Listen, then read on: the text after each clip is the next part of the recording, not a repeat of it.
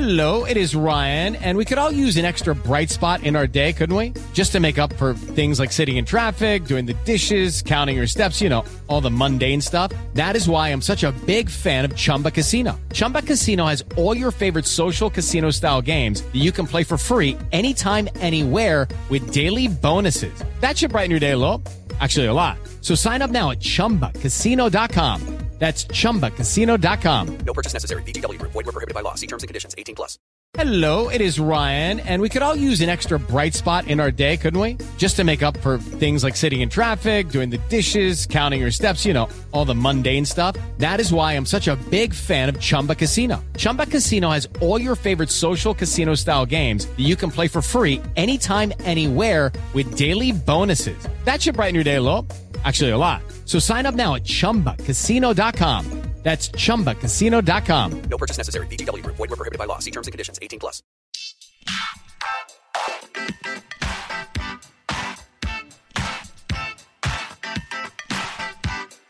Hi, everyone, and thank you for tuning in to the 261st episode of Awards Chatter, the Hollywood Reporters Awards podcast, which is now but one of four podcasts that comprise the Hollywood Reporters Podcast Network. The others being It Happened in Hollywood, Behind the Screen, and TV's Top 5. I'm the host, Scott Feinberg, and my guest today has had a professional journey unlike any other, morphing from one of the first YouTube stars to an internationally popular stand up comedian to a filmmaker.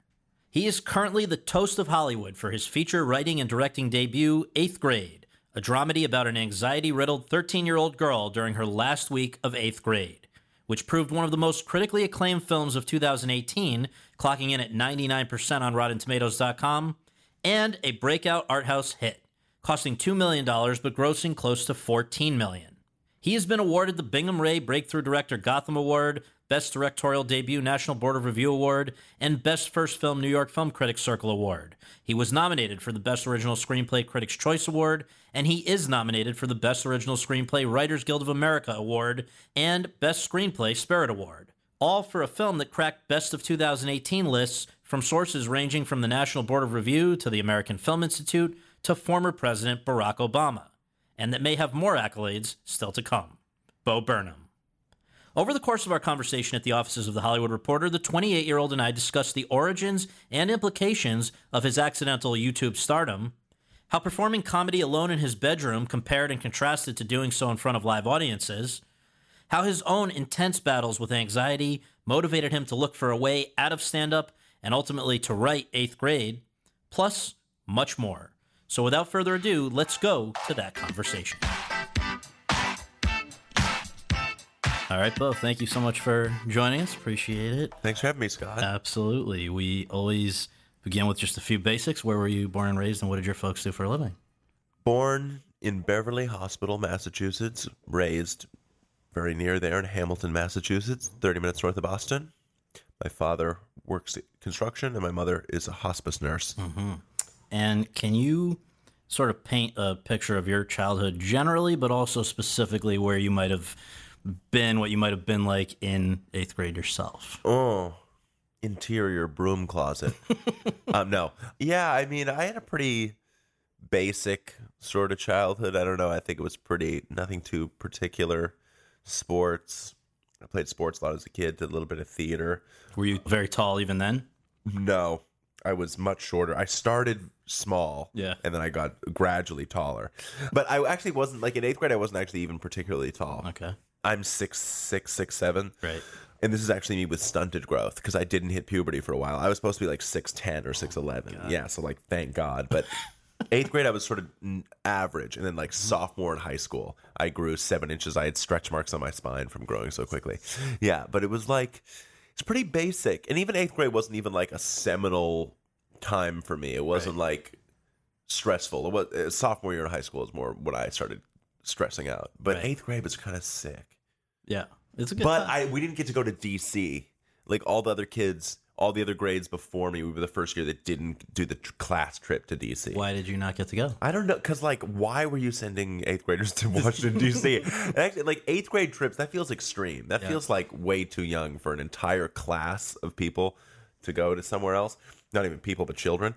That's the thing. Like when I was in schools, going back to these schools to shoot the movie, the thing that like struck me the most was like, oh my god, you do the kids realize how much they outnumber the adults? Like you can't believe that order is maintained. And when you go back as an adult, I guess when you're a kid, you just Yeah. like believe in the system enough for it to work. But going back as an adult, I'm like, there are like 12 adults and a thousand kids in here. Or there are like three adults in this room and there are 800 kids in an auditorium. Like, let alone like you, you're going to bring a class of whatever, three, 400 kids to DC and they're going to come back alive. Right. That seems impossible. Well, you mentioned that it wasn't until sort of junior year of high school that you started to feel stress. Let's talk about that because you've been very open about the fact that you battle with anxiety. That was a part of the motivation for doing eighth grade, the movie.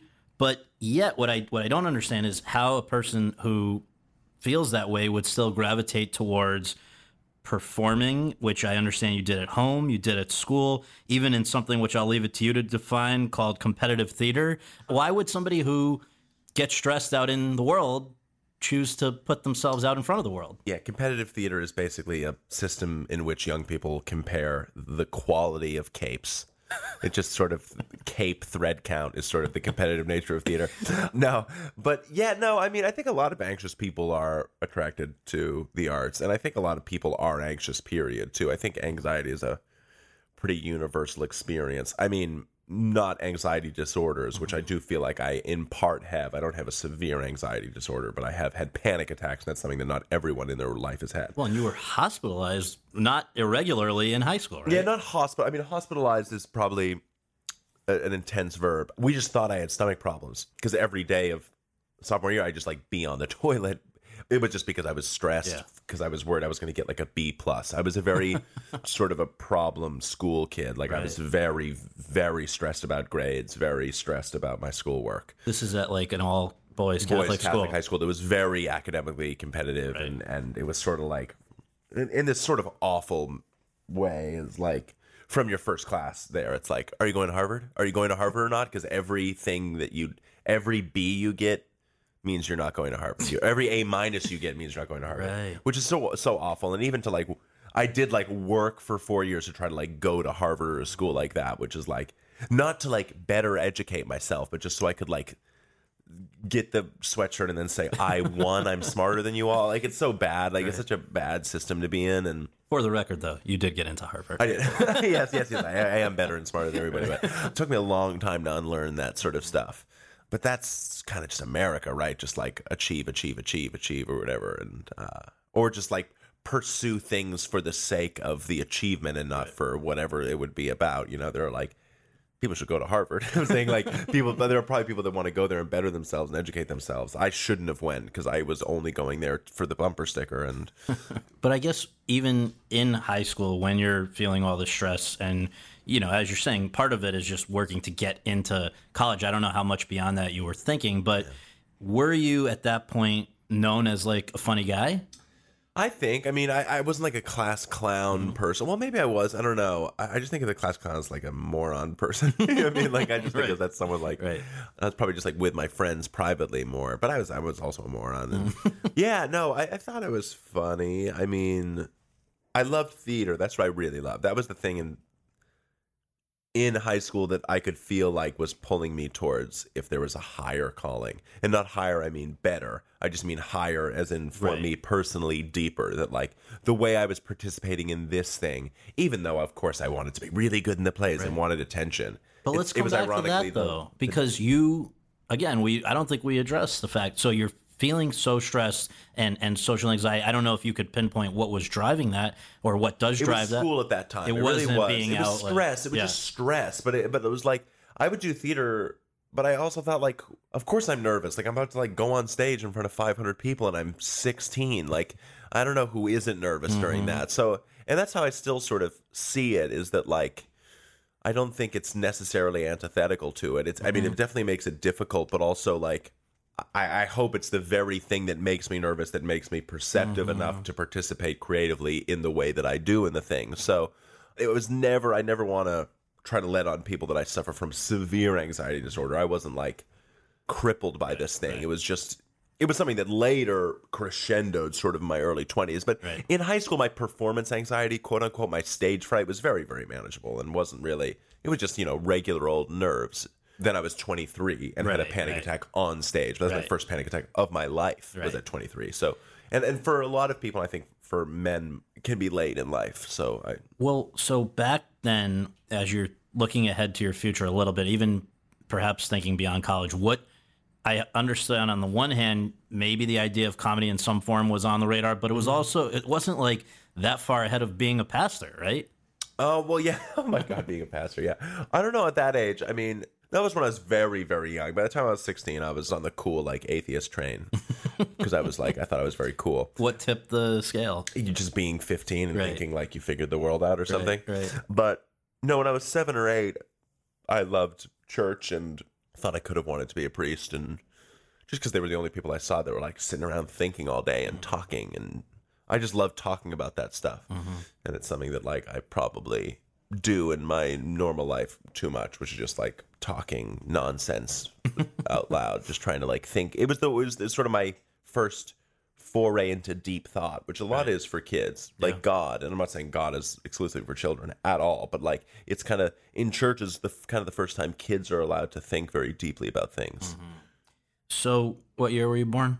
1990. 1990. So you really did grow up with the era of the computer in the home and the internet, uh, and eventually, I guess, cell phone. Would cell phones have been a part of your? Yeah, I mean, I had like a Motorola, clunky Motorola phone in like seventh grade, and like a Palm Pilot freshman year. Like so, but smartphone was junior year or senior year of high school was the first. I remember, you know, the first iPhone came out when I was a junior in high school, and that's sort of the moment. That's when the internet is in your pocket. Yes. Truly, the internet in the browser form is in your pocket. And how do you think those aspects of things shaped you? Were you somebody who, growing up, was always on your phone or computer? No, I mean that like I was playing Snake or like texting. You know, like motor. Like the phone I had in middle school was not that much different than anything else. And the internet, like I had instant message, which which was its own thing, but Right.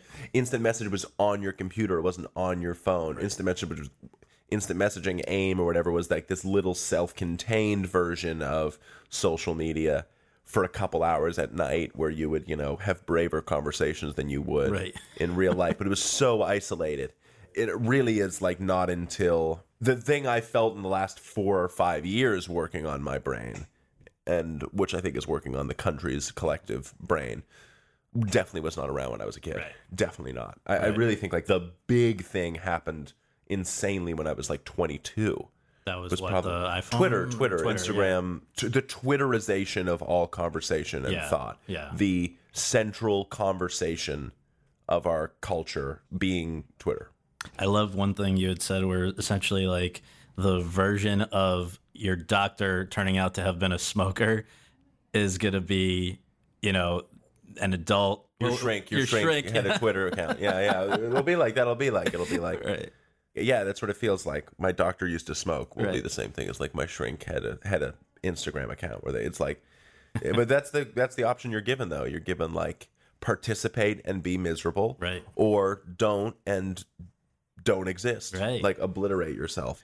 Let's zero in on a very specific date, December 21st, 2006.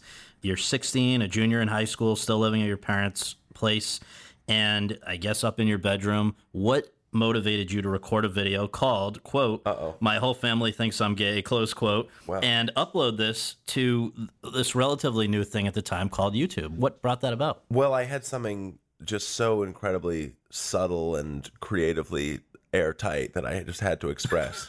a piece of media that I knew would age perfectly Right. over the coming decades. but yeah, I mean, I was 16. I had written a funny little thing I thought was funny, and I wanted to show my brother who was at college, and there was this new thing called YouTube where you could share a video.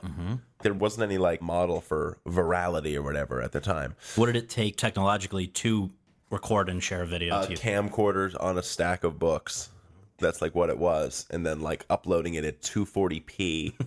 it's like the most. It's such bad quality. No mic or I mean, just using the external mic of the camcorder that's 15 feet away in my echoey bedroom. Right.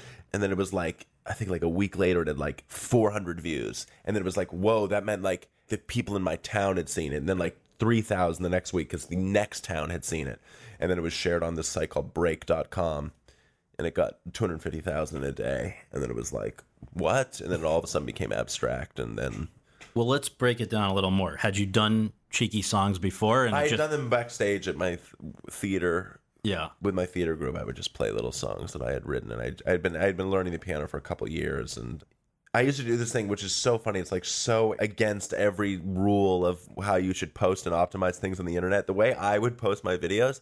I would write like three songs at a time, and I'd release three videos all in a day, like of three separate songs, and then another batch of three, which is like what I loved about it. It was so pre-algorithm, Yeah. so pre-optics, and now like everyone is like, no, no, post it at 9 a.m. Eastern or whatever because this is the peak time for this and that. And it was back in the day when we didn't know anything. And, and But it uh, really, for you, it wasn't like, I want a lot of people to see this. It was just a vehicle to get it to your brother. no, no, that's probably disingenuous. Like I, I of course wanted people to see it in the back of my mind, and yeah, I wanted fame, like like any American wants Mm-hmm. fame, or not any American, but certainly a, a large amount of us. Yeah. You know, I'm part of the generation who, you know, the shift happened. I, I I sort of made a television show about it where it was like around 2004. There was a switch of the number one answer for what do you want to be when you grow up was famous for kids. It used to be like a doctor. What do you think triggered that? Reality TV? Yeah, probably. Yeah, probably reality TV, which abstracted fame completely, which completely disassociated fame from the service provided that would make someone famous. Now you just are famous for being. So that's very interesting. What makes this so interesting on a subtextual level, I guess, is that we are hearing, I think, very valid, legitimate criticisms of the internet and fame from somebody who became famous through the internet. Hmm. So let's go back, though, to how close we came to that not happening because that night, your sister, I guess, intervened. You really dug into stuff. I don't remember any of these stories. No, I, I posted the video once and my mother made me take it down, and then I posted it again with some edits, which were correct. She probably saved me like an entire like n- press cycle during all this thing by taking my original videos down. Um, yeah, no, yeah, my mother made me take it down. And she should have. She didn't know what I was doing. I didn't know what I was doing. So, as you said, that first YouTube video eventually really blows up thanks to being just picked up by This this site, yeah. site break.com. So, that's another good lesson for people that, you know, you may not intend it to go everywhere, but it can. Things go viral. But that one, 250,000 views in a day, onwards from there. How did that affect your thoughts about YouTube? Were you now, I, I should keep doing this because it's getting a good response? Or what was your feeling at that point? Yeah, I was like, I should write some stuff and keep posting it, I guess. And Your friends and, uh, you know, classmates sort of knew you now as this guy? Or what? yeah, did- kind of, but not really. My life didn't really change. That was the sort of immediately true thing that was like, oh yeah, these abstractly huge numbers on one hand, and my life is the same on the other, which Right. sort of continues to this day of just like the weird abstract way that fame or attention manifests in some ways and doesn't in others. Looking back, I'm not proud of myself, but like I didn't lean into it in a way I could have. You know what I mean? Mm-hmm. Like I was, you know, I was a junior. I was offered like a decent, a very decent chunk of money for a junior in high school that had a hundred dollars in a savings account to write like a song for Carl's Jr. Right. And I like didn't do that. And I look back and I go like, yeah, you know, I'm like happy that I had like Yeah, a little bit of yeah. integrity back then and know not to do that. But also, I really, what I did know, which I, the one thing I'm very happy I knew back then, which is that like even though I'm getting attention right now, I'm like I'm nowhere in my creative journey. Like I'm just the beginning of because you can see people on YouTube where where they get attention for something they made when they're 16 and then now they're 30 and Right. they've been They're doing still the, chasing it, They're yeah. doing the thing they were doing at 16 and I knew that like I'm getting attention for this, but like I really need to grow. Right. I, I don't really know anything about this yet, uh, about writing, about performing, about all those. I'm at the very beginning of sort of that journey. Well, let's just to you know keep it going chronologically. uh, You, you continue to put up other comedic, often musically comedic videos dealing with everything from the KKK to Helen Keller, and uh, and getting a good response. But what was the point where it did become professionally viable. I mean, Jesus, 2006, bro. uh, I disavow. I No, disavow. I mean, I'm not, uh, we're not judging. I'm just. oh, oh, you cannot speak for the, For others. for people who judge. Yeah, it's unsurprisingly, Scott, you are not the sole voice of the current. believe it or not. Yeah, right. I'm saying. so disavow. No, I'm like right. Justin Bieber during his Slated. deposition. I don't recall. I don't recall. that is stipulated. But, let, but but like so you you mentioned passing on the Carl's Jr. offer, but there was at some point. Carl Senior. Carl Senior. I took. I took with relish. But like you did at some point, you're getting outreach from from the business, right, Yeah. of comedy and showbiz. Yeah, what Doug was, Edley was still my okay, agent. Yeah. How did that? agent. Where did that come from? from my like I got an email to my school email account. Like I'm an agent. He was at Gersh at the time. Yeah. And he's like, I represent Joel McHale. I'm like, cool. I like love Joel McHale. And he's like, I'm interested in you for I don't know. It's, it was more professional than this. The first thing ever was, oh my god. So that's probably 17. He said, come out to L.A. Joel's doing a show, and I think you should do a spot in his show. I never performed live ever. No, no, no, no. I had done one or two performances at the community house at my, like, you know, my For local like what, a community couple house dozen people. for like a dozen Yeah, kids. yeah. So we flew out to LA. We stayed at the Hilton Garden or whatever. It's it's I don't know. It's like, and Joel was doing a headlining show at the Melrose Improv, and I did a set, a five seven minute set. It's taped. It's it's, it's actually taped. Is it on YouTube? Mm-hmm. And you're 17, and how are the other comedians treating you? I just remember incredibly kind. I remember like Joel was so so kind, and it went okay. And then he sent me to open for Joel on the road. But actually, I did a taped gig in London as well, But which is stupid. My so- fifth time on stage. But like a you're taped what set. are your So parents saying? Like you, so you're still in school. Well, my mother's saying like, hang the towel back up because because they'll change it over. Like she's staying in the hotel with me. Right. Oh she she came out with me and, and, so, my father. I think. So now, though, when you're getting at it's not even legal age, you're being asked to come out and do things professionally for the first time. Or that, was there a conversation like, "This is crazy. Is this how you should be spending your time?" Or Well, yeah, I mean, they're very supportive. Like, they're very just supportive. My, my, my brother, like, and my sister played sports a lot, and they would support their sports. So this is like my just version of sports. I mean, mm-hmm. they were also. My mother was looking at like Hollywood. I don't know. This seems like like seedy, awful. Mm-hmm. You know, I don't know, like sketchy place for a child.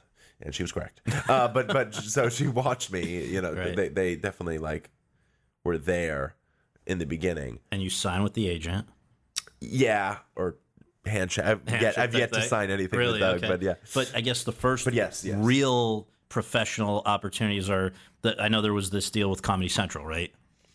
Yeah, so man, so I opened for Joel a bunch, like five or six times, which felt like a bunch to me. Mm-hmm. It was crazy, you know, two thousand seat theaters or whatever, and him a gig in Vegas and a gig in Boston, and And you're missing school for this. Mm-hmm. yeah, it was on the weekends of school. Yeah, Wow.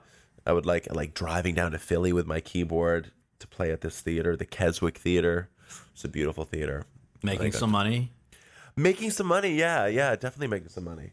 And then went to Just for Laughs after I graduated my senior year, July. Man, now it really feels like I'm like this Oh, old guy. it's so funny, like now recall these stories with so much distance that I mm-hmm. actually can recall them and not, you know, not have anything wrapped up in them. Right. So graduated high school 2008 in June, went to Just Laughs Festival in Montreal in July, so I was 17 and I met Judd there doing a show, and we got a little script deal going to make something a, a sort of anti High School Musical thing. Mm-hmm. But I did, yeah, I did a Comedy Central Presents, which is a half hour special. Mm-hmm.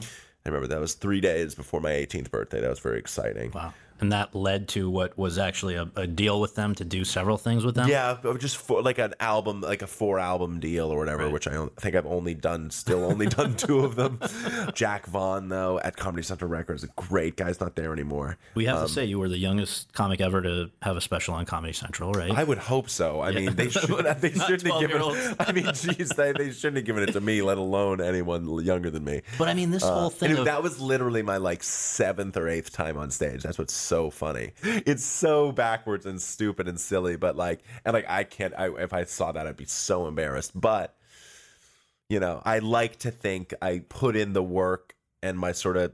10,000 hours just after the fact. Unfortunately, I, I got the audience first But we and can't then I put gloss in the over time. the fact that the thing that brought you to people's attention was comedy that you did in a room by mm. yourself on Mm. camera. Yeah. And that then the thing you ended up doing very soon after is a totally different art form of performing live in front of people. Yeah, but there's something similar in terms of like I was not making films and posting them. They were uninterrupted, one take, a mm-hmm. camera on the thing, and then I'd perform the song in three minutes and go over and turn the recorder off. So like they the songs were performances in a way. I'm saying they weren't like it wasn't cutting to different angles and stuff. So they were very easily translatable to the stage.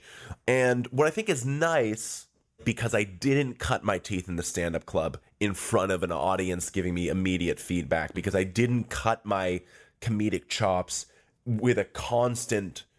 I like kind of didn't care what people thought a little bit, mm-hmm. and I kind of had the people that were into my weird little stuff that I don't know if they would have found me in a club, and so, so I still like when I would go and do my stage shows, I was thinking of them like I was performing them alone in a way, like my stage shows a theme of them or whatever is being alone, Yeah. being isolated, having a disconnect from your audience, which I probably first had in the fact that they weren't Yeah, there. they and I was saying it to, and I like that about my stand up, that my stand up isn't just the distance between me and the crowd, I think, because I love stand up comedy. I love stand up comedy in comedy clubs. I love that type of comedy. But it tends to ask for specific things and get a sort of maestro party host type personality. Not always, but there's just like it's not the same as what I felt like I was doing, which was more close to the world of theater, which Yeah. is sort of writing, creating something in isolation, rehearsing it, making it, and then showing it to a crowd. And then, as opposed to stand up, which is like kind of being worked out with a crowd all the time. Right. I guess as your professional opportunities in comedy were just starting while you were still in high school, you were literally simultaneously uh, getting ready for SATs and applying to colleges. And we mentioned you got into Harvard, you got into Brown. It sounds like the one that you planned to go to was NYU Yeah. Tisch, and Yeah, I actually signed up to go to that. Yeah. to and it was going to be experimental theater. So that Which is itself, like that is so sweet, my parents. Like because legitimately, it was like you know we're not sitting on a ton of money, my you know, Mm. but it's like to go to NYU was forty grand a year. To go to Harvard was like 4 because Harvard Mm-hmm. Yeah. has such a huge endowment that Yeah. they don't need to. They like don't need tuition or something, Right. and basically like you submit whatever the thing, and they like just you can just pay kind of what you afford or whatever. Right. And it was like it was so much cheaper to go to the school that was. but you were that committed to getting into experimental theater that the dream of. Harvard was now secondary well, to doing my theater. parents to be like, Right. And I tell my mom like, you should have told me like, like but, but she they just trusted me and like knew I was passionate about it, which is so sweet and so so kind. So you graduated from high school. You said 2008. 2009 was the first stand-up special that you had on TV with the Comedy Central one. Words, words, words. 2000. We went 2000. very deep. We're glossing over some stuff. You want to go? No, virginity- do- you yeah. want to go over my virginity? we go- we're, going, we're really going step by well, step to, on to this. answer your uh, your first video's question. Well, that's way, way, way were-. Virginity's way, yeah. That's but that's after. That's between Sundance and South by. so 2009 was the first one. 2013 was the second one on YouTube called What, and then 2016 was the third one, Make Happy on Netflix. What right? was on YouTube and Netflix, which is very cool. Like I, I went to Netflix and I was like, they're like, we'll give you this much money if you make your special here or whatever. And I said, what if I post it on YouTube as well for free? Can I do that? And they said like, we'll give you half. and I was like, and it was cool. Like covered the expenses of the special. So Why it was was, like, it important to you to put it on YouTube? I thought it was like some cool statement I was making, and then no one noticed it. Like everyone thinks that it like, and it has like my posted video of the show is like 10 million views or whatever. Right. But people just think it's like a pirated version of the thing. Right. Like the actual statement I was making, which is like, I'm going to post a special for free Right, for on free. YouTube. And I even didn't put any ads in the video, which again, no one noticed. Right. It was the lesson I learned that like, so it wasn't like let's give back to YouTube that I Yeah, came, which I came from. yeah, well, it was? was. It was like. I want to like put my whole special on there for free as the statement, but I'm saying it wasn't even seen as that because Right. people don't even like notice what the username was or that stuff. Whatever. I mean, it doesn't matter. I just, I also with that special in particular, I just felt like I want this to be seen. Yeah, it's smart because you knew that it does work that way with YouTube. You can go go very far and wide quickly. But so those three stand up specials on TV, plus you're still touring and doing live stuff like Edinburgh Comedy Festival. yeah. 2010 and 2013. But so 2010 was the first time you go there, I think. Hmm. You won two awards, one of them, quote, act most likely to make a million quid, close quote. So there's it's obviously it was going well. But the second one in 2013, having already done at least one, maybe even the second of these filmed specials, you go back and I would think you would have had more confidence and and self assurance and whatever, and yet it sounds like that's where the on-stage panic attack started. Yeah, well, the fringe is pretty isolated, specific experience that's pretty stressful. It's actually the only thing that's comparable to the thing I've been going through right now with the sort of award circuit thing, which is like the fringe festival it's it's you know 300 shows all battling for audiences the first year i was in this place called the pleasance in a venue called the Queen Dome, which is a little 175 seat converted room that's converted into this little round theater. The way it works is you do your show, you get reviews, and there's a huge, huge mechanism for reviewing comedy in Europe, which there isn't over here. And it's why I connected to so much comedy over there. And I think that the actual system of review of comedy, which is very intimidating, obviously, also like a dignifies comedy as an art form over there where it really doesn't over here. Anyway, you know, you get re- these reviews, then what you do is you cut out your reviews, cut out your stars, and you put them you put them on all your posters around the thing and the good review shows get mm-hmm. seen, the bad review shows don't. I had a really good run in 2010, which was nice. And then 2013, I got put into the 900 or 800 seat theater, the Pleasance Grand, the big mm. place, and did a 10, 10 run show there. So, you know, that's 8,000 tickets to sell in Scotland. Uh, you know, I go in there. I've only sold the first show. I've sold the first show out with everyone who's ever heard of me in Scotland. And then, you know, I have nine shows the rest of the time that are either going to be full or empty based on the reviews that happened that first night, which I'm just sitting there and it's like, yeah, there's the reviewer for, you know, the Times and the Guardian and the Scotsman. And my show was at 11:30 at night and the way the schedule of these things happen is the the turnover for the shows are 4 to 4 to 7 minutes long. One show ends in 4 to 7 minutes next the next show starts. And the show before me was a guy called the boy with tape on his face, who's an incredible I think he's New Zealand mime clown act who has a piece of black tape over his mouth and does an entire silent comedy routine. It's amazing. And the end of his show was 99 red balloons, 99 balloons played, and 99 red balloons dropped on the stage, and he did this whole thing, and it was a big. So I'm freaking out, you know, in this tiny dark, in this dark 800 seat smoky room as I'm waiting in the four to seven minutes between changing over the crowd to get my crowd in 11:30 at night to be reviewed to determine the next week of my life. All I'm hearing is gah, gah, gah, my pre-show routine was the sound of balloons being violently popped oh to turn over for oh my show. So it was like some crazy sort of like knob experience. Right. I mean, I can also look back and go, I should have been like, you know, I could go bomb in Edinburgh and come back here and no one would really notice, you know. but it's very stressful. And, and that first night, I had my first panic attack on stage because it's just intense. It's, it's also just too much. Like, take us in your head or your body or whatever. What does a panic attack on stage feel like? Tunnel vision, zoom, just short of breath. It feels like uh, you're just constantly trying to catch your breath and you can't. So like every, like just like your words are like, like you're just fighting to catch the breath to say your words all the time. Right. Everything becomes incredibly abstract. You feel like you're sort of disassociating from yourself.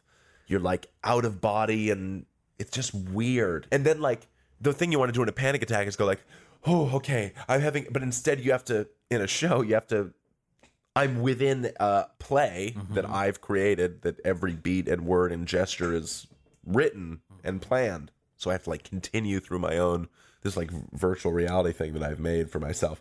It's weird. And I didn't know what it was until months later. And I was like, oh. And it continued through other live performances. yeah, I probably had 10 in my life, 10 panic attacks, nine of which were on stage, and one of which was on a train from New York to DC between shows. Triggered by anything or just between shows i was four i ah. was four shows into a 50 show tour and i had had two panic attacks on stage already and i'm like i'm just like in for hell i'm like oh my god i have 45 shows in the next 48 days Right. and i've already freaked out twice and i just seen the martian Well, so all of this, I guess, is what sort of leads up to, you know, three years later, the next special comes out, Make Happy, which obviously was recorded maybe even two years later, let's say, or mm-hmm. whatever. And the when i last. said i'd quit i said i was going to quit after what and i wrote Well, but let's grade. let's set it up a little more though, because the last few minutes of that hour are there's an eight minute auto tune Kanye style thing called "Can't Handle This," which ends with you saying to the audience, "quote." I can pretend my biggest problems are Pringle cans and burritos. The truth is, my biggest problem's you. I want to please you, but I want to stay true to myself. I want to say what I think and not care what you think about it. Part of me loves you, part of me hates you, part of me needs you, part of me fears you, and I don't think I can handle this right now. Close quote. You bow, you say thank you, you drop the mic, you leave the stage, and then you did not do stand up again for how long? two years probably. And that was tied to not wanting to subject yourself to the panic attacks, right? Yeah, I mean, I just didn't have fun. I just didn't have fun. It wasn't fun anymore. But I guess even well before that, 2014, you were already at that point starting Yeah. to write what Yeah. became eighth grade. So were you looking for a way out of stand up? Yeah, I mean, yes, I, I, I wrote eighth grade sort of the month after what premiered, mm-hmm. and I was like, I don't want to do stand up anymore. Mm-hmm. So I wrote eighth grade, and I mm-hmm. tried to sell, and it wasn't happening. And then the special did really well, and it was like, shoot, I find I kind of finally got the ticket sales that I always hoped I would mm-hmm. get to play the venues I always wanted to, mm-hmm. which was theaters, legitimate theaters. Like when I was doing my what tour, I, I like couldn't sell theaters. I could sell small theaters, 800 seaters and stuff, but I couldn't do the real theaters that I wanted to do. And not that I wanted to do. I mean, I was terrified, but I, like the scale of the show I wanted to build was a show that was built for a 1500 to 2000 seat theater. Mm-hmm. And the special worked, and I could finally sell uh, 2,000 tickets in basically every market. Mm-hmm. So I was like, all right, I'll do one more. Like, I'll do one more show and I'll build this show, make the show I've always wanted to make, which is a comedy show that does not work in a comedy club. That does not make sense in any s- place smaller than a thousand seats. Mm-hmm. So I did that last push, and, and I'm very happy with that special. Like that special, there are parts I, I'm not too happy with, but I'm glad I did that. And I also was like, I'm gonna finally talk about it. I'm gonna make a show about my anxiety, about my struggle with doing this, as if that's gonna fix it. Of course, it doesn't fix it, but yeah. So I'm glad that happened. But mm-hmm. but yeah, the, the eighth grade was written before that was written. And that's another way to work through or at least grapple with anxiety, right? Yeah, they're like they're very similar. The, my last special eighth grade are similar. Yeah. I think they're they're they're sort they were sort of written in the same time actually. Well, so the question that obviously you've probably gotten more than maybe more than any other is why did you decide to center your film on a 13 year old girl as opposed to say a 20 something guy like yourself who's going through his own version of the same thing? The truth of like I was so bored with myself, and like another thing about a comedian being sad. Like I'm so bored of that. I, I like it's for me, just for me personally, it's like the most boring subject in the world.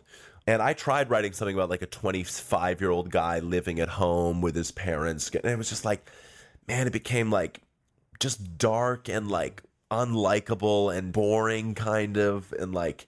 There were a bunch of characters, right? well, that well, that's another thing. But I mean, I, I tried to do the.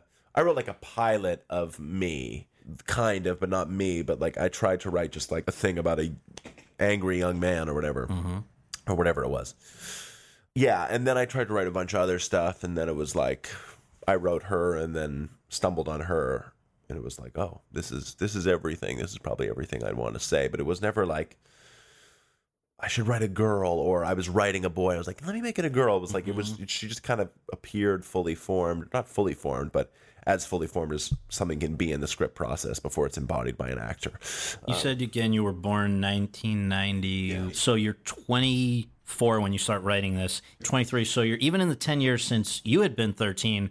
The experience of a 13 year old, much less, or you know, not to, to say nothing of a 13 year old girl, had changed immensely. So how do you go about knowing and then and kind of capturing what a 13 year old girl sounds like years after you're even in that demo? Yeah, I mean, I had no interest in retracing my own steps, so I never consulted my past experience or memory for this. Really, I mean, of course I did at some level when we're like, you know, on the day and there's like sniffable markers and stuff. I'm definitely like memories are coming back, but like I didn't care about my eighth grade experience. I did not care about for me 2003 when I was in eighth grade and all that stuff like that with no interest. So I consulted the real kids talking online. I mean, I saw videos of 13 year old kids, a lot of them girls, expressing themselves in sort of 10 minute uninterrupted soliloquies online with subject lines like, you know, how to be yourself or how to live life. And I saw them performing themselves in public in a captured medium and I thought this is this is it. This is what it means to be alive. This is this is the modern struggle. This is the central character of the current moment for me. Is a 13 year old girl presenting her soul in a weird performative way online and then trying to square that with her lived experience, which is probably, you know, for this particular girl who is, you know, middle class white, her experience is pretty banal. And that's sort of what she's having to square. But that felt like, I, I don't know, it just like, I, it was just in and of itself compelling to me. I didn't really have to, in any way, you know what I mean? I didn't have to go like, it was like I was writing about an astronaut or something, where it was like, that's how I viewed it, where I was just like, this is just incredibly fascinating. I just want to be true to this experience. I feel like I understand her on a deep level, but it was current and real. I related to her currently. But even, you know, right down to the fact that here's somebody who is turning to YouTube for, in some ways, attention, right? Yeah, I know. And that's probably made its way into there somewhere, but I never thought of myself at 16. Do I think the way she is online is so different than the way I was online at 16. And I think what online it was in 2006 is so different than what it was now. For me, the way she is online is so much more similar to the way I am right now in this interview than the way I was in 2006. The way I relate to her is so much more my current need to present myself to the world in a certain way than my 16 year old's presentation of some funny skit he was doing to be famous. I don't know that she wants to be famous. Like she wants to just be like recognized and she just wants to exist. She just wants to exist and she's told that that's how she exists. I had much more of like a I don't know, I was doing something much more quote unquote artistic and I don't mean that in a better way. Like I was playing a game trying to get something. She's like being. There's a way kids are are online now which is similar to us where it's like there is no end game. It is just like be, just like to be or not mm-hmm. to be. It like really is. I mean, I do think that like yeah. Well, the way you've talked about it, and another thing I, I saw what I thought was pretty great, you said, quote, the problem is we are hyper connected and we're lonely. We're overstimulated and we're numb. We're expressing ourselves and we're objecting ourselves, close quote. Just basically that this idea that what we think we need to do and what almost everyone does do is actually very detrimental to all of us, right? I mean, it's not a healthy, probably situation for any of us. It's too soon to know the long term implications. Yeah, well, yeah, I mean, it's yeah, we can take inventory of the short term and realize that I don't think any of us are happy. the problem is, yeah, it's really tough right now. I I don't know what's happening, and it's like, I think the problem might be the mediums, or well, the problem is obviously certainly deeper than the mediums, but but the fact that we're trying to solve the problem through these mediums is really difficult. That's what that's what makes it crazy. You know what I mean? It's like it's like you got Trump tweeting, and then people trying to tweet Trump out of office, and it's like, wow, I wonder where that's going to lead. You know, I mean, like these systems are designed only for engagement. That's all they want. They don't want conversation to get healthier. They don't want things to get better. They want don't want us to get along. They want us to engage. Just engage, engage, engage. They just want your time, your attention, and your focus. That's all that these things are trying to get from you. And it's not because it's evil people twiddling their mustaches.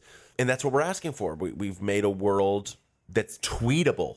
You know, that's of course there's a lot of things that led to Trump and all that stuff, but mm-hmm. part of it feels like we just like the system called for someone that would make us tweet all day about him. It's sort of the backwards thing of like the late night sort of comedy, like satirical news. I felt like there was so much satirical news that at some point that the satirical news was such a heavy burden on the culture that it was actually like begging for the most satirizable news.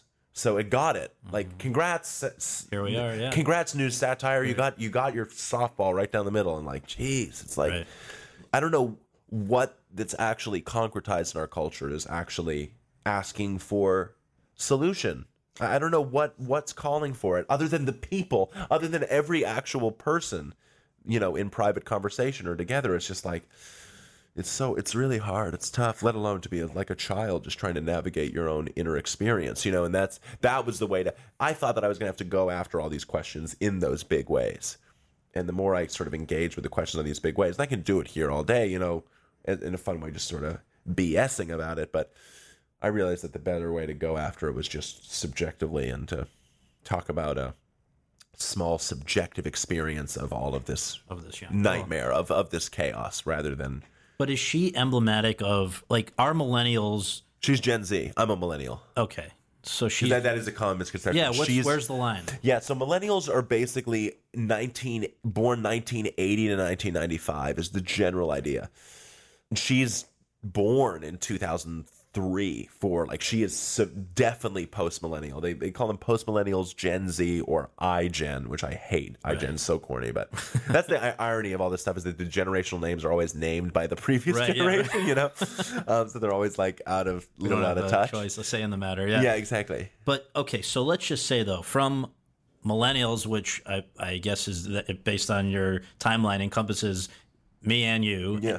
onwards, so including her, are we a different breed than the people before us? Because I mean, just for instance, this week, to give the example that everybody's talking about this week.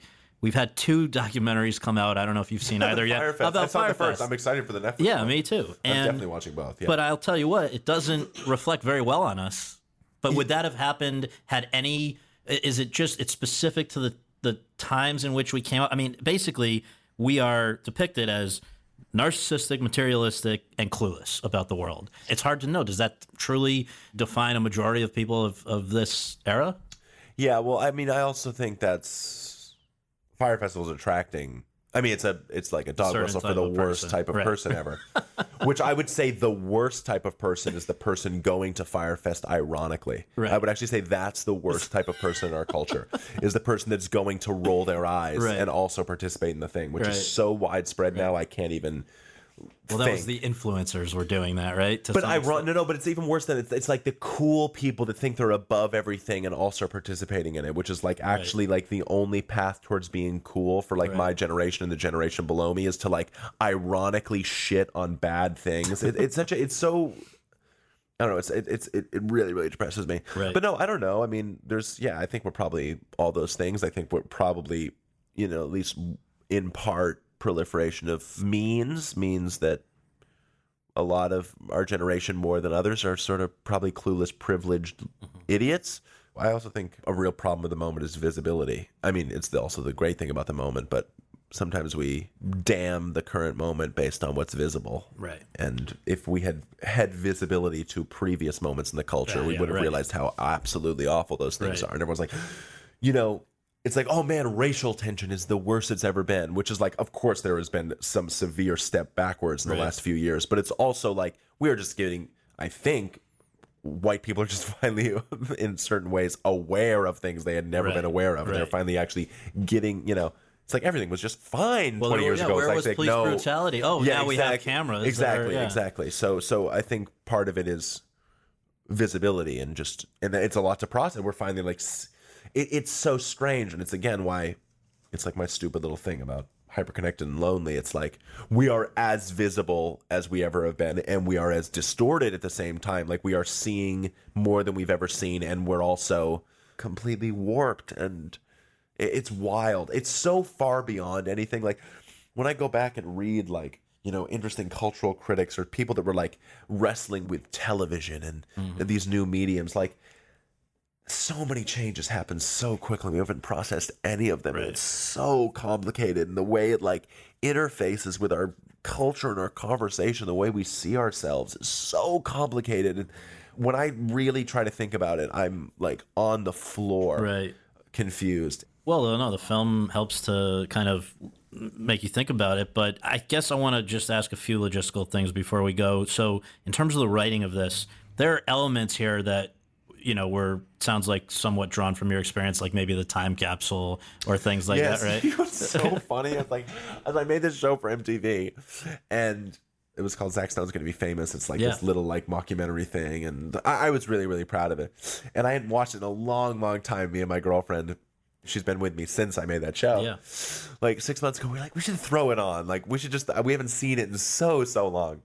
So I throw in an episode, and Zach takes out a time capsule, like a shoebox on the 11th episode. I'm like, why is this stuff still appearing? Recurring. He takes out a shoebox, yeah. opens a shoebox. And in that same episode, there's this skit where he goes, like, where he's they're eating dinner and it's like this fake scene of eating dinner and the fake lines are like um, your eggs are getting cold. I like them that way. And in the movie, Right. she says, he says, your dinner's getting Right, cold. getting- She says, I like it that way. And I'm going like, oh my God, like what the hell? like I'm obsessed with time capsules and like intentional cold, Cold food. food. it's like so funny. So when you when you sat down to write this, did you know exactly where it was going when you started? Had you outlined, or was it sort of like, let's see where this leads me? Definitely not. Yeah, I only I only sat down to write to enjoy writing. I was at the sort of that dark place we were talking about in my life, and I wanted to enjoy writing. So I didn't mm-hmm. even sit down thinking like I'm going to make a movie. Mm. I'm going to direct a movie. I was like, I'm going to go to this coffee shop for two hours. I'm going to enjoy doing what I'm doing. I'm going to just enjoy this. So I would sit down and write. Just what what would be fun to write to write, Right. Not to make, just just to enjoy writing. And I started writing this. And I really enjoyed it. Mm-hmm. And then I was like, I'm just gonna, I'm not going to worry about connecting this stuff or stressing myself out with structure or any of that. I'm just going to write something that would excite me. Man, if she went to a pool party, boom, and it just was exciting. Okay, she's in a drill and she has to talk to this kid.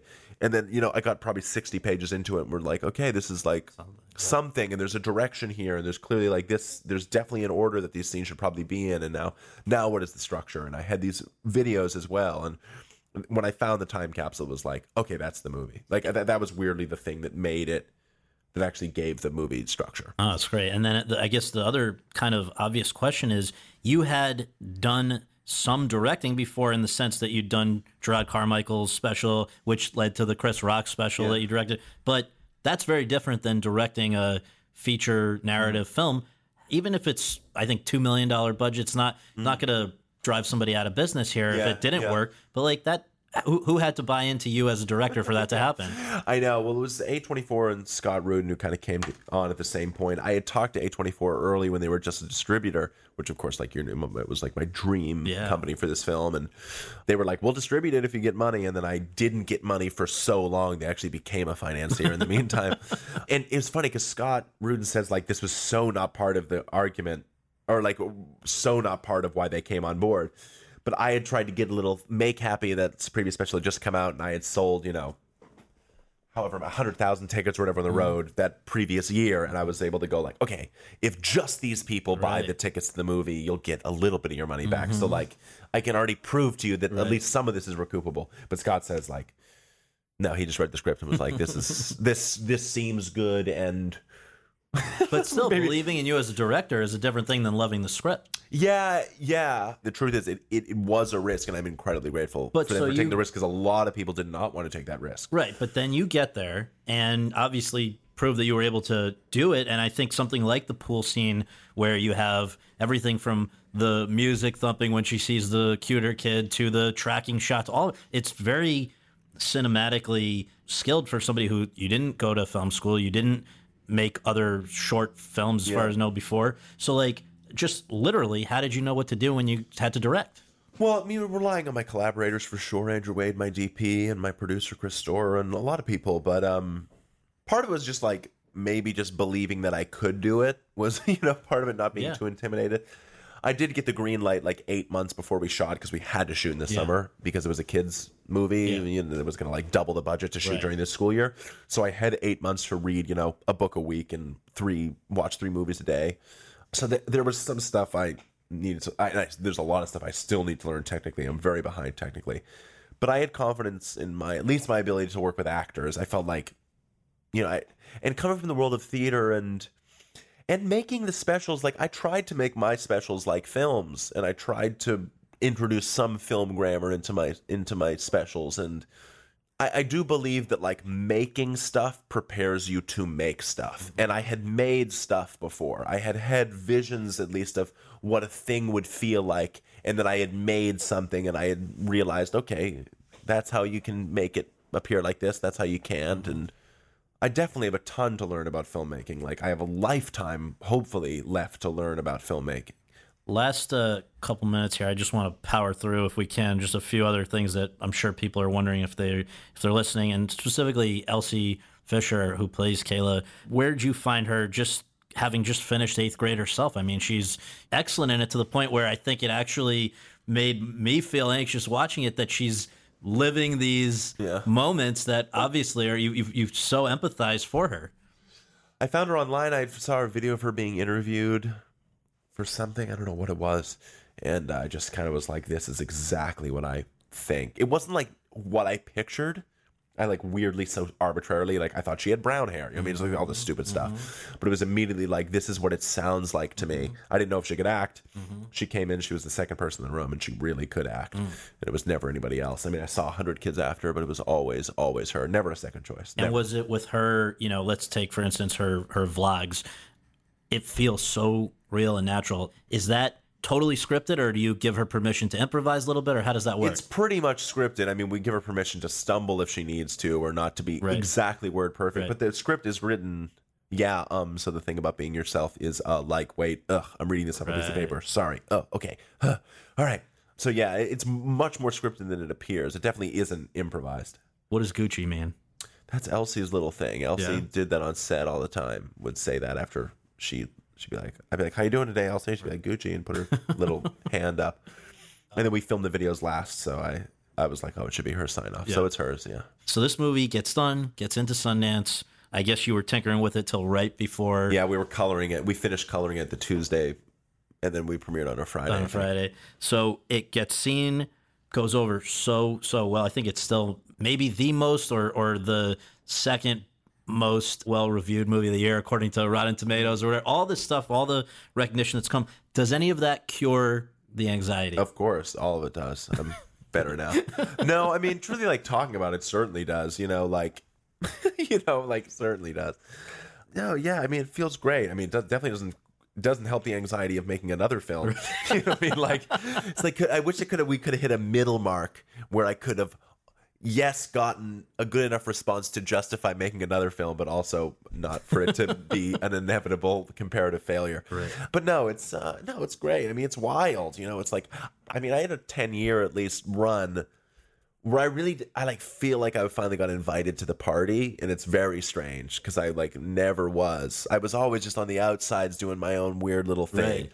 and sort of was never Embraced by the establishment. yeah, never. I was just never written. You know what I mean? Like all these, you know, like these sites or these, you know, Right. everyone, you guys, like, I was never really on that radar ever. You know, Right. so that's strange. But you know, I found I found the people to be just as weird and sad as I am. you, know, you know what I'm saying? It's like I, I went this like, oh my god, like the terrifying world of film, and I mean, I'm like, oh, like. Just these another- are these are my people. I mean, much more than I thought they'd be. I thought they were going to be highfalutin. Does this mean that film is exclusively the future, or will there be more stand up? I think I might do some stand up. I, I want to. It's pretty enticing right now, just because it like seems so hard to do stand up right now that it, it seems exciting to do again. Final question. You are obviously so good at identifying and then talking about the oddities and eccentricities of a situation, right? So we're seeing that with eighth grade and what, what it's like to be a kid and all of that. Can you do the same right now about what it's like to be in the what award season is like? Well, yeah. I mean, it's interesting. I mean, the central probably irony of the entire thing, just in the politicized moment, is mm-hmm. probably people in golden rooms criticizing our president for being in a golden room. you know what I mean? Like that's like the thing that makes me a little crazy. I'm like, Right. all right, we're gonna like go after Trump when it looks like Trump was like the interior decorator of all these like award shows that we're at. Like that, that, that to me is always a little wacky. I just didn't know how many, how many there were. It's like wild how many there are. So that's pretty crazy. But it's you know, it's nice. I mean, it's nice. I'm like f- friends with Paul Schrader. Like that's very funny. like it's like very funny how many times I've like seen Paul Schrader. I'm like, Paul, hey, how are you? Like Paul and I have been at like so many luncheons together, which is like not at all how I thought my life would turn out. But it's good. You know, I mean, like the real thing you do is like I would have thought by this point, and it's probably very convenient for me to say this now that I'm here, you know, that I'd be like rolling my eyes, going like, man, awards are bullshit. You know what I mean? But it's like truly when you actually make an independent film and you see the state of the world and people's attention, you realize like this is this is the only thing we have to get these films seen by people. And I just have I have seen people reach out to me. I've seen people online that that have seen the movie because of the awards attention it gets. And like people don't realize it's like, yeah, well, is this Hollywood patting itself on its back? Sure, but it's like it's also like the only thing that is promoting eccentric, strange things to be seen But who who would have like people are going to see, see like Burning mm-hmm. and Cold War and like all these movies that they like would not have seen had it not been recognized by, you know, the St. Louis Chronicles Golden Goose Awards or whatever they're called, or the. Barack Obama top 15 list. Yeah, that's very that good. good one for you guys. But so like that is that is legitimate. And I also realized that like going into like the person that's no one is taking the awards more seriously than the person in the back going, These are bullshit. like that like you are taking it way too seriously then like and that's right, just to go and like have a sense of humor. Right. You know, I, I, of course I care. Of course I'd want to get nominated for an Oscar. Who the heck wouldn't want? I mean, like, I'm I kidding myself and saying I wouldn't want to? So it's like have a little fun Right. Care because it's fun to care. It's like fantasy sports. I mean, Right. who doesn't want to get, you know what I mean? Who doesn't want to like, and it's also like fun for my parents and stuff to, Yeah. I mean, they can text me a little less about it. My father can probably turn off the Google alerts at this point. but yeah, I mean, that's the thing. It's like, it's very easy to be cynical about it because Right. it's so obviously Right. cynical. But, you know, at the end of the day, like, it's, a, it really is about the work. It is about the, and like whatever whatever I can do to get this movie seen, I want it to be seen. What whatever that means.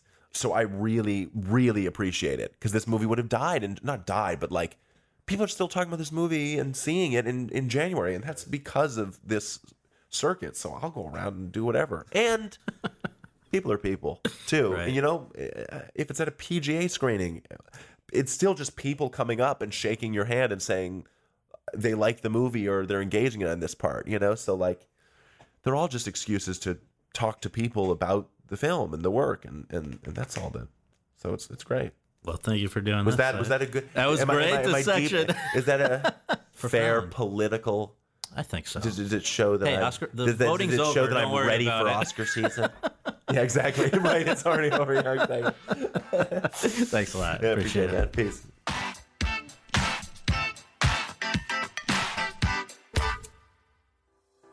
Thanks very much for tuning in to Awards Chatter. We really appreciate you taking the time to do that and would really appreciate you taking a minute more to subscribe to our podcast for free on iTunes or your podcast app and to leave us a rating as well. If you have any questions, comments, or concerns, you can reach me via Twitter at twitter.com slash Scott Feinberg. And you can follow all of my coverage between episodes at thr.com slash the race. Until next time, thanks for joining us. Okay, round two. Name something that's not boring. A laundry? Ooh, a book club. Computer solitaire, huh? Ah, sorry, we were looking for Chumba Casino. That's right. ChumbaCasino.com has over 100 casino style games. Join today and play for free for your chance to redeem some serious prizes. ChumbaCasino.com. No purchase necessary. Where prohibited by law. 18 plus terms and conditions apply. See website for details.